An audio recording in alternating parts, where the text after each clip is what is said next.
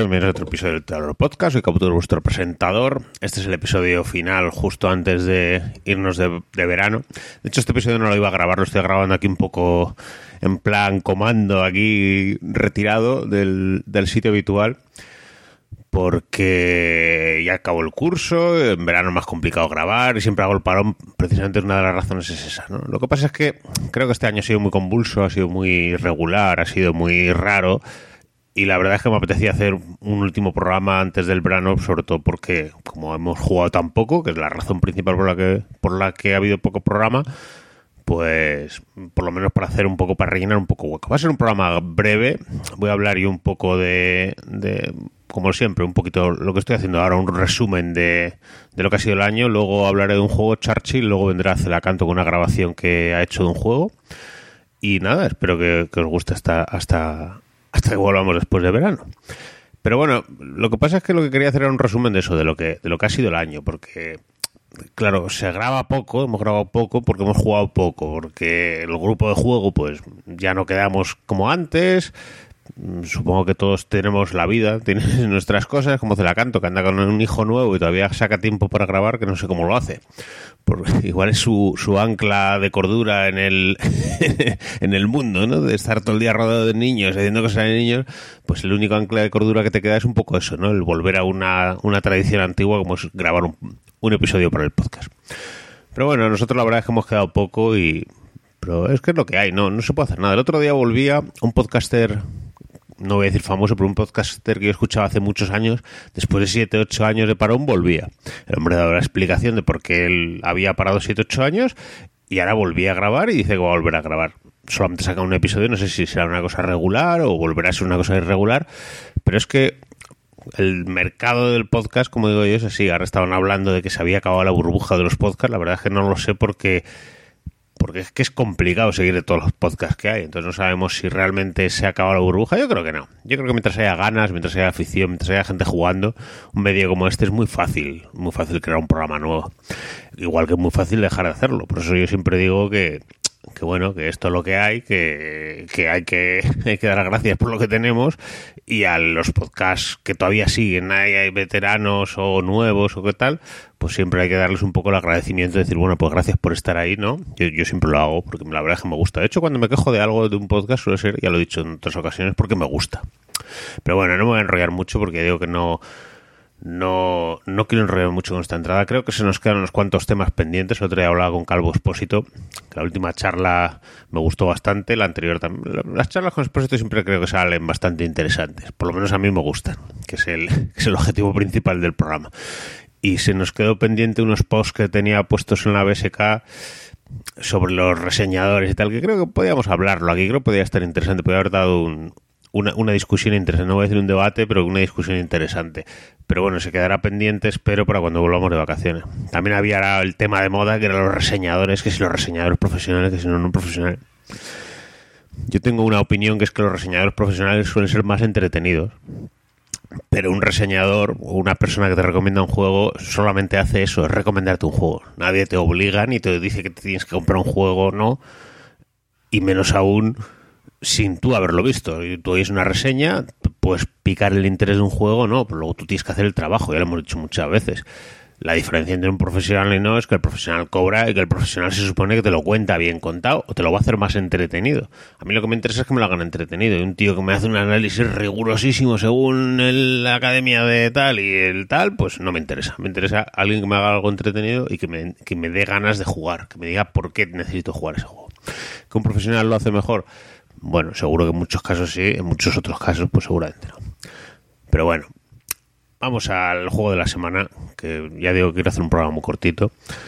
El juego de la semana jugamos Churchill, jugamos tres personas, jugamos Pablo, me enganché a mi hijo, vamos a llamarle Mario, y me lo llevé a, jugar con nosotros. La verdad es que, bueno, ya lo habíamos hablado un par de veces, que si quería venir, que no, yo soy muy reacio a llevar chavales a, bueno, chavales, el chaval tiene 17 años y medio, pero bueno, a llevar chavales a, los juegos porque en muchas ocasiones no es lo mismo, ¿no? No es lo mismo poner un, un chico de 12 años, no es lo mismo que un, que un hombre mayor jugando, ¿no? No es lo mismo porque la forma en que tú piensas, la forma en que socializas, la forma en que tú ves las cosas no es la misma, ¿vale? Todos los que tienen hijos tienen que saber que eso es así. Si tú, por ejemplo, yo, por ejemplo, llevo a mi hijo a jugar a, los juegos de mesa, pues les estoy imponiendo, ¿no? A los jugadores, al resto de jugadores estoy imponiendo una persona que igual no les gusta. Entonces siempre he sido muy reacio, pero bueno, como somos, estamos quedando dos y queríamos jugar al Churchill y ser más gente, bueno, pues al final se lo comenté. La verdad es que em, para mí fue mejor de lo que de lo que esperaba, ¿no? chaval ha jugado mucho a juegos de mesa, juegos de ordenador y eso, pero bueno, yo creo que la partida estuvo bastante. El caso es que jugamos los tres, jugamos eh, chaval quería jugar con, con Stalin, ha salido comunista marxista, pues esto es lo que hay. esto es lo que hay. Eh, quería jugar con Stalin. Yo siempre digo que en estos juegos, si alguien quiere jugar con un bando, lo mejor es que juegue con ese bando. Siempre es más entretenido, ¿no? Tú quieres jugar con Stalin y te ponen a Roosevelt, pues no te gusta, Entonces, y Pablo y yo sorteamos. A él le tocó Roosevelt, a mí me tocó Churchill. Y empezamos la partida con el escenario de torneo porque el escenario completo no nos iba a dar tiempo, obviamente, y el escenario de, entrenamiento me parecía que era muy, muy corto, eran tres, tres escenarios nada más para aprender. Empezamos con el de, con el de torneo. Y estuvimos jugando la partida, ya sabéis, Churchill, el típico juego de debates, luego resuelves el tablero y tal. En el primer turno tuvimos un problema, empecé ya con la cuestión del segundo frente en la mesa, y pese a que la cuestión la sacamos, no conseguimos avanzar en el, en el track de la guerra porque nadie no voy a decir que nadie apoyó la guerra, pero hubo muy poco apoyo en el desembarco en Normandía y no conseguimos desembarcar. Entonces perdimos un turno, que claro, luego Pablo más adelante dijo, mira, si quedan seis turnos, quedan siete casillas para llegar a Alemania. Así es que no llegamos a menos que hagamos un breakthrough. Y ya tuvimos que poner un montón de esfuerzo en, en, en recursos y eso, tener suerte, porque tuvimos suerte también con la tirada, hicimos un breakthrough y luego al final, ¿no? Llegamos al último turno, después de, ya digo que no voy a contar toda la partida porque la partida estuvo muy bien. El, ruso desembarcó en Manchuria también en el primer turno. hubo un desembarco en Manchuria, o sea, la guerra Manchuria comenzó antes que el desembarco en Normandía. Pero al, desembarcar en Manchuria lo que haces es eh, mandar las tropas que hay en Japón, las mandas a los rusos. Y lo que haces es darle barra libre al americano por abajo. Entonces el americano se dedicó a avanzar por abajo porque las tropas de los japoneses ya no iban contra él y iban contra el ruso. Y el ruso ya no pudo avanzar más porque no pudo destinar recursos durante la partida para avanzar en ese frente. También pues, no le salen las tiradas de dados cuando tuvo alguna oportunidad y eso es lo que hay. Mientras tanto, nosotros arriba hicimos un breakthrough en, en el frente oriental occidental, perdón, y en el frente oriental ruso avanzaba. Iba avanzando más o menos al mismo ritmo que avanzaba el otro. Hasta que llegó el breakthrough y entonces ya sí que hubo. O sea, sí que estaba más adelantado el frente. El frente aliado nuestro. Mm, acabó la partida, ¿no? Ganamos la guerra contra los alemanes y teníamos el desarrollo de la bomba atómica, con lo cual se hizo la condición de victoria de que le tiramos. Pues la condición de victoria fue la histórica, ¿no? Tiramos la bomba atómica a Japón, los alemanes se rindieron. Bueno, no fue la histórica porque realmente fueron los, los americanos y británicos los que entraron a Alemania, ¿no? Pero bueno, fue muy parecida. Y hicimos la, la, cuenta de puntuación y tal, resulta que ganó, porque hicimos no hicimos puntuación durante la partida, hicimos la cuenta de puntuación al final, resulta que ganó Roosevelt, que se veía bastante claro que, que, iba a ganar, y íbamos todo el rato pensando que iba a ganar, estábamos diciendo igual hay demasiada diferencia entre los puntos que va a ganar. Y luego quedó segundo quedó Stalin y tercero pues ya unos 8 o 10 puntos a una distancia, porque hubo dos o tres puntos de diferencia, ¿no? Y, y tercero acabé yo pues con unos casi 8 o 10 puntos de diferencia.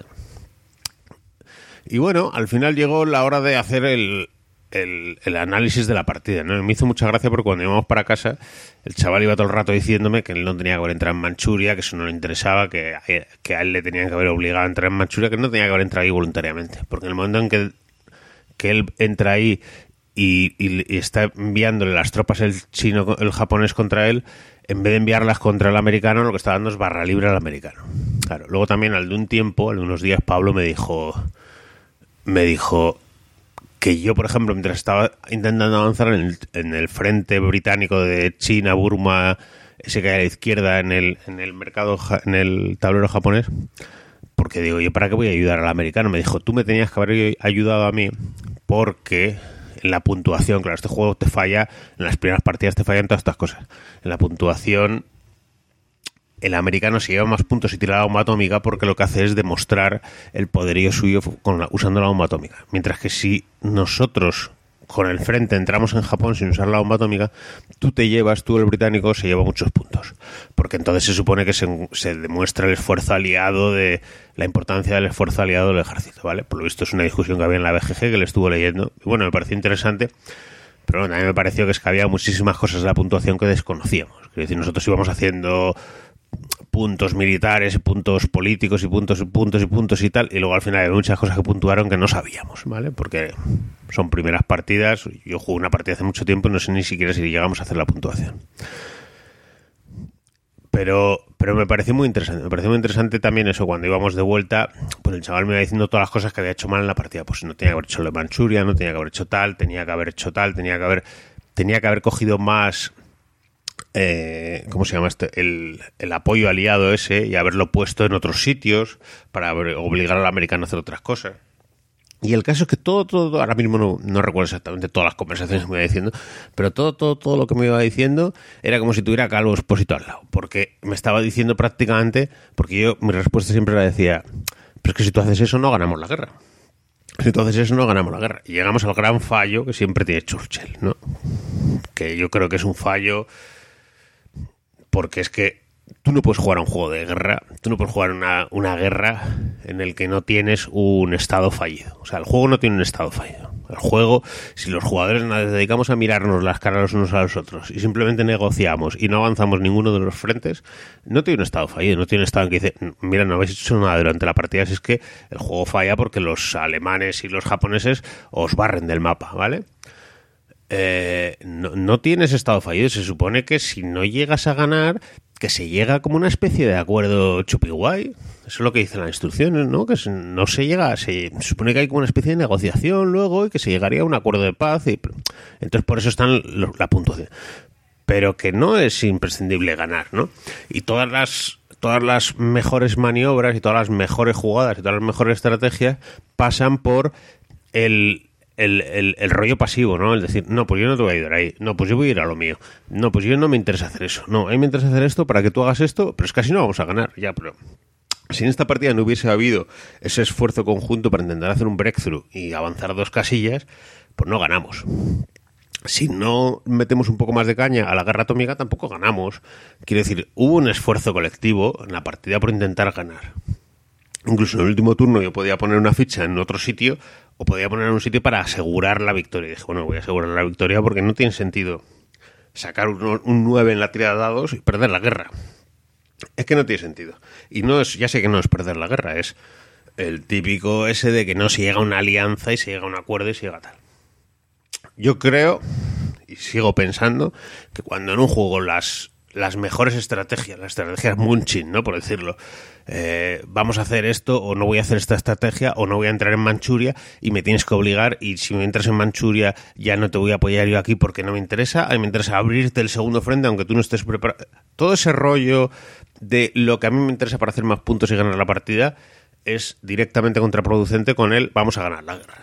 Entonces, cuando en un juego de guerra no tienes que ganar la guerra, pues no tiene ningún sentido, ¿no? Es como si te pones a jugar a un juego de, de Vietnam y tú dices, mm, no tienes que ganar la guerra, no tienes que... Mm, es que no, no tienes que ganar la guerra. Pero tú dices, bueno, pues entonces, si no tengo que ganar la guerra, ¿a qué estoy aquí? Pues para eso recojo mis tropas en el primer turno, me retiro y ya está, ¿no? Ya gano. Creo que para mí es un fallo de, de diseño del juego o un fallo, lo podéis llamar de lo que queráis, pero para mí es un fallo que el juego no te motive lo suficiente como para decir, mm, primero hay que ganar la guerra. Y una vez que ganas la guerra, hay no puntuación. Si no ganas la guerra, no debería haber ni puntuación, porque todas las estrategias, porque es que eso favorece el, el, el, munching. Favorece el decir, no, yo voy a hacer esto porque esto me da tres puntos esto me da dos puntos. Entonces voy a hacer lo de tres puntos y eso, si significa no vamos a ganar la guerra, me da igual. Porque eso para mí no me entra en la cabeza. En fin, estoy viendo a Pablo Espósito, a Calvo Espósito subirse por la pared. Pero bueno, la verdad es que la partida fue muy chula, nos lo pasamos muy bien. Tuvimos nuestros ratos de discusiones de te debato esto, te debato esto, esto no me interesa, pero tú vas a ganar la conferencia. Me gustó mucho porque creo que para una partida de, prueba, de, entrenamiento, está muy bien. No me gustó, por ejemplo, pues eso, que es, la situación está demasiado puesta, ¿no? O sea, el escenario torneo está todo ya muy puesto, ya para, venga, vamos para adelante. Y claro, creo que sí que el juego verdadero es el modo campaña con todas las conferencias. Ese tiene que estar mucho más entretenido. Creo que jugamos todos mal, o por lo menos yo creo que juego bastante mal, todas las situaciones políticas militares que podía haber intentado aprovechar, todas las cosas que luego dan puntos que no sabía. Hay muchas cosas que no sabía. Y bueno, luego al final lo pagas, pero son las partidas de prueba. Es así. En fin, lo voy a dejar aquí, no quiero enrollarme mucho más. Eh, espero que os haya gustado toda la temporada en general, aunque ha sido muy irregular. Veremos a ver si en el futuro podemos estabilizar lo que es el grupo de juego, jugamos más y hay más programas. Espero que paséis un buen verano como siempre, si hubiese algún evento especial en verano, quizás me anime, quizás no, no esperéis nada. En todo caso, pasar un buen verano. Eh, os voy a dejar con Celacanto, que voy a hablar de un juego, y nos vemos ya mismo. Hola a todos, aquí Celacanto y nada, bueno, pues como venimos haciendo últimamente, vamos a voy a hablar de algún juego que, esté jugando y que, y que me haya llamado la atención. Y en esta ocasión voy a hablar de Oregón. Oregón es un juego de Hansing Gluck del año 2007.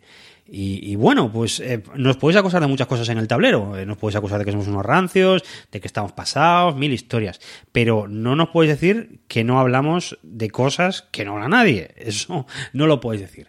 Y ese es el caso de Oregón. ¿Y cómo, cómo acabé jugando este juego raro? Bueno, veréis, últimamente me estoy aficionando a ver los vídeos de, un tío en YouTube que se llama eh, Daryl Boone, eh, y, que, que tiene un canal que se llama Board Game Gems, Gems como, como gemas. Y yo el tío este lo conocía, porque es un tío que lleva muchos años en BGG, que su avatar es el, el, robot hedonista de, Futurama. Y bueno, resulta que este tío se abrió un canal de YouTube para hablar de sus mierdas. Y, y bueno, hace poquito en, en Bisbélica hablaba de, un canal que seguía también, que era el de, el de Gilbert Collins, y Gilbert Collins pues era un, tío que era un guargamero polla vieja. Bueno, pues Daryl Boone es un Eurogamer polla vieja.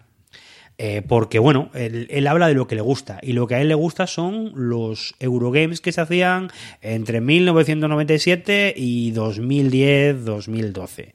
Eh, es un tío que le molan los juegos de carreras, los juegos que duran una hora, hora y media, muy interactivos, de pujas, subastas, carreras, este tipo de cosas. Y bueno, y es, su ámbito. Y bueno, tiene un canal de YouTube en el que va hablando de, juegos reviejos y, los ponen en consideración.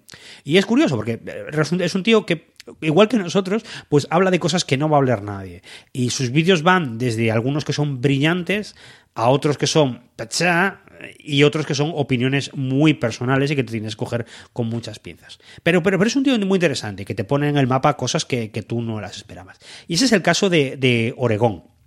Oregón tiene un vídeo hablando de él y que te comenta, no, no es que te lo ponga como una maravilla de, de, juego, pero dice que es el juego favorito que tiene para jugar con su mujer, que a su mujer le encanta y que tiene unas, unas series virtudes.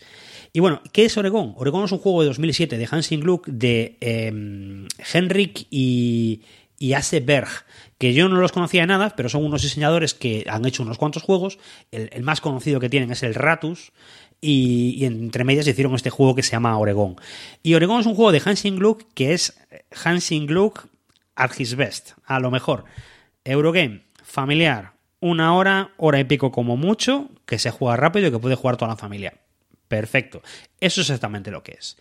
En Oregón, nosotros lo que vamos a hacer son una, familia o un señor que lleva colonos a, Oregón cuando se está poblando. Eh, pues, vamos a hacer aquí el, intermedio histórico rápidamente. Oregón fue de los últimos sitios en poblarse en Estados Unidos y hubo un gran movimiento en, una época muy tardía de, llevar colonos ahí. Y hay un mogollón de juegos que representan esto. Está el famoso Oregon Trail, que luego tiene, tiene versiones eh, de diferentes de mesa, el original era videojuego. Bueno, pues hubo un, gran movimiento de colonos para Oregón porque era una zona muy rica y que se pobló muy tarde y que tuvo ahí su, rollete. Bueno, pues en el juego hacemos eso, poblamos Oregón.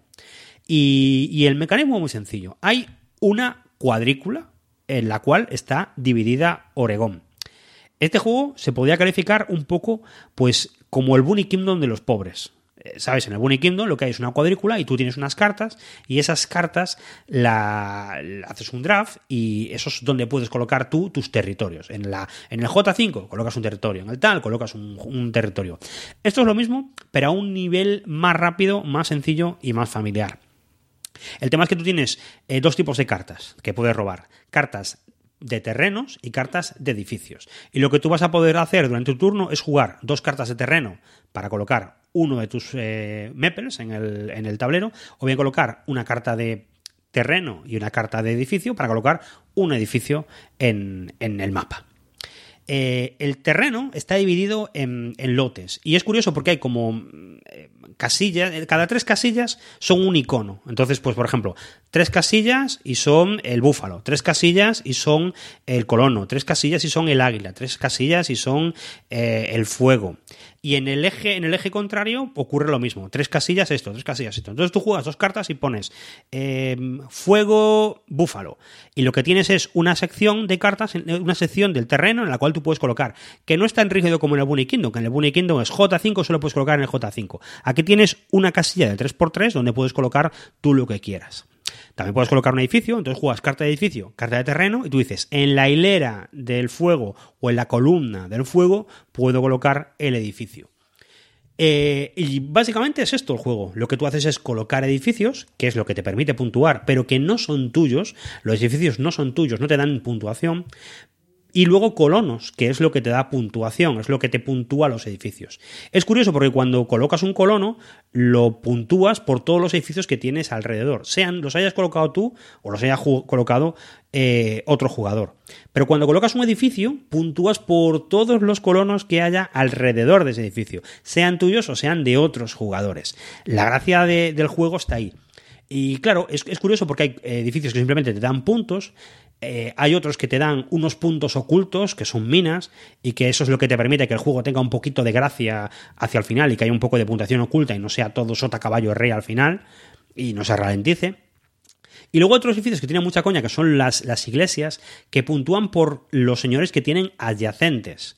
Entonces, al principio, el primero que colocas te puntúa uno, pero el último te va a dar nueve puntos, el anterior ocho, y tienen que ser, pueden ser tuyos o pueden ser de otros jugadores.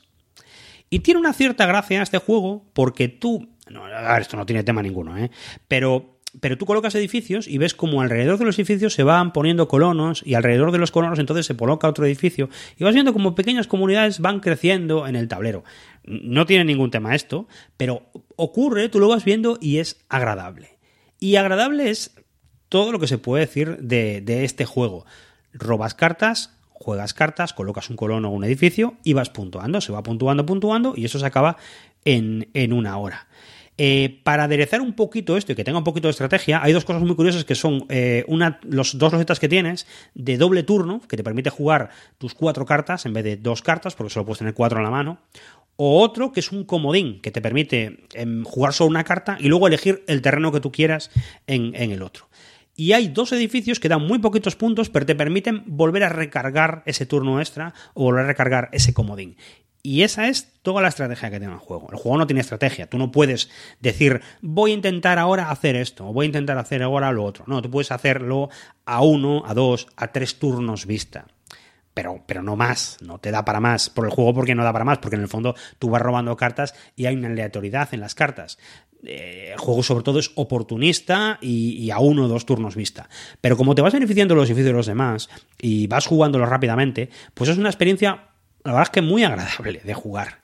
No es un juegazo esto, no os lancéis a por él a, encontrarlo, se puede encontrar barato en Alemania todavía, ningún problema, pero, pero esto no es un juegazo que, que tengáis que tener, es un juego familiar, correcto y agradable. Y la verdad, yo cada día me siento más contento con estos juegos. Lo, juego, lo jugamos a tres, funciona muy bien. Yo creo que hasta mi hija en un par de años le puede dar, porque no tiene ni números ni nada. Y, es un juego que, tiene mi, mi, completa promoción y que, bueno, pues nadie habla de él. Entonces, pues merece la pena hablar de él, echar un ojo. Si estáis buscando un juego de este estilo, pues igual os cuadra. Bueno, nada más. Esto tan, tan cutre y tan, tan pequeño es para lo que nos da. Y y nada más, yo supongo que este será el último programa antes del parón veraniego. Una risa lo del parón veraniego, porque hemos hecho nada de programas este año, pero, pero bueno, tenemos que descansar igualmente. Así que nada más, nos vemos después del verano.